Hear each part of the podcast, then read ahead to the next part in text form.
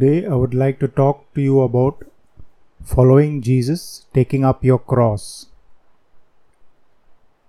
Traditional church people hold a 40 day fast of meat and alcohol during this period called Lent.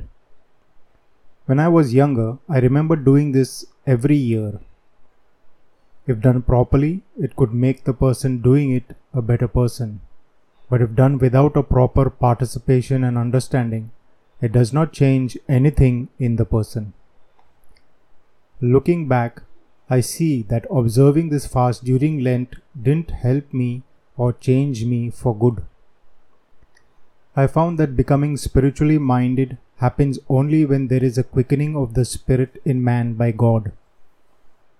One continues to be spiritual if one lives in the Spirit and walks in the Spirit. All this requires being filled with the Spirit of God on a continual basis. And if by the Spirit you put to death the deeds of the body, you will live, wrote Apostle Paul. Jesus said, If any man would follow him, let him take up his cross daily and follow him. The cross was an instrument of rendering punishment on a criminal. Being crucified was a painful and shameful ordeal. We know from the records that Jesus carried his own cross up the hill on which he was crucified.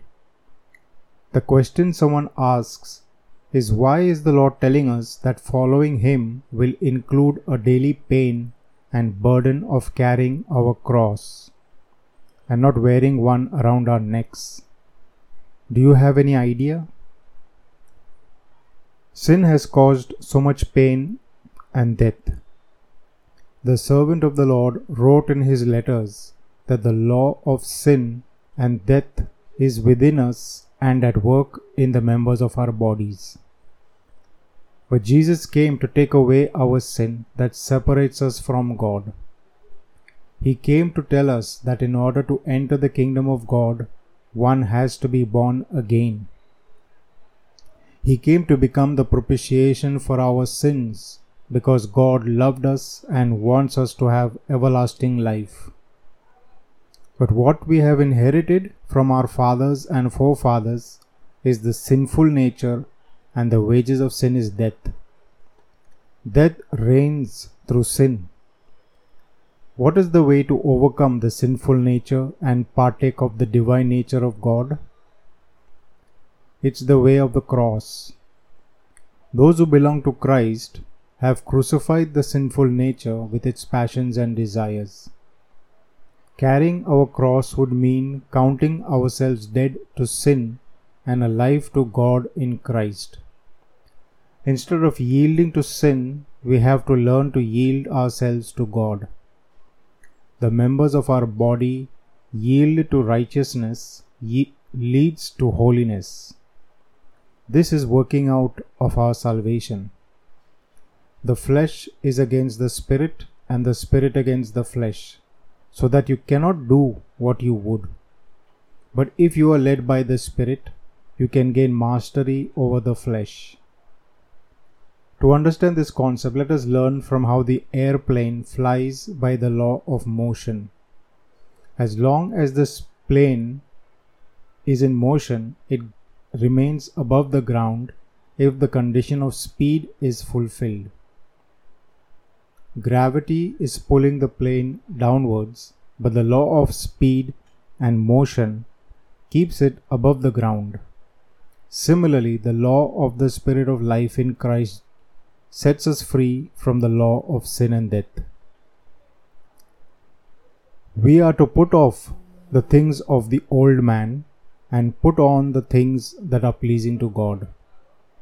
The works of the flesh are sexual immorality, impurity, indecency, idolatry, witchcraft, hostility, strife, jealousy, rage, selfish ambition, dissension, factions, envy, drunkenness, carousings, and things like these. Those who do such things will not inherit the kingdom of God.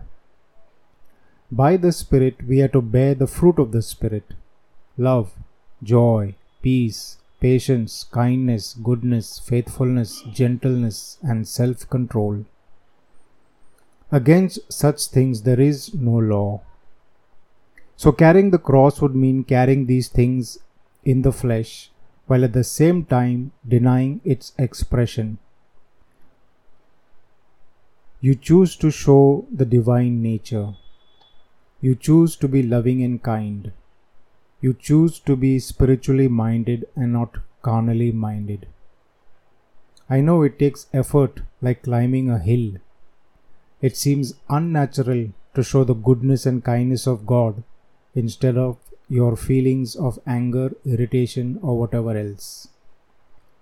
It takes strength from God, a firm commitment, prayer, and self discipline. It takes the formation of Christ in you to show Christ. To receive your reward from God, you have no option. May the Lord help you on a daily basis.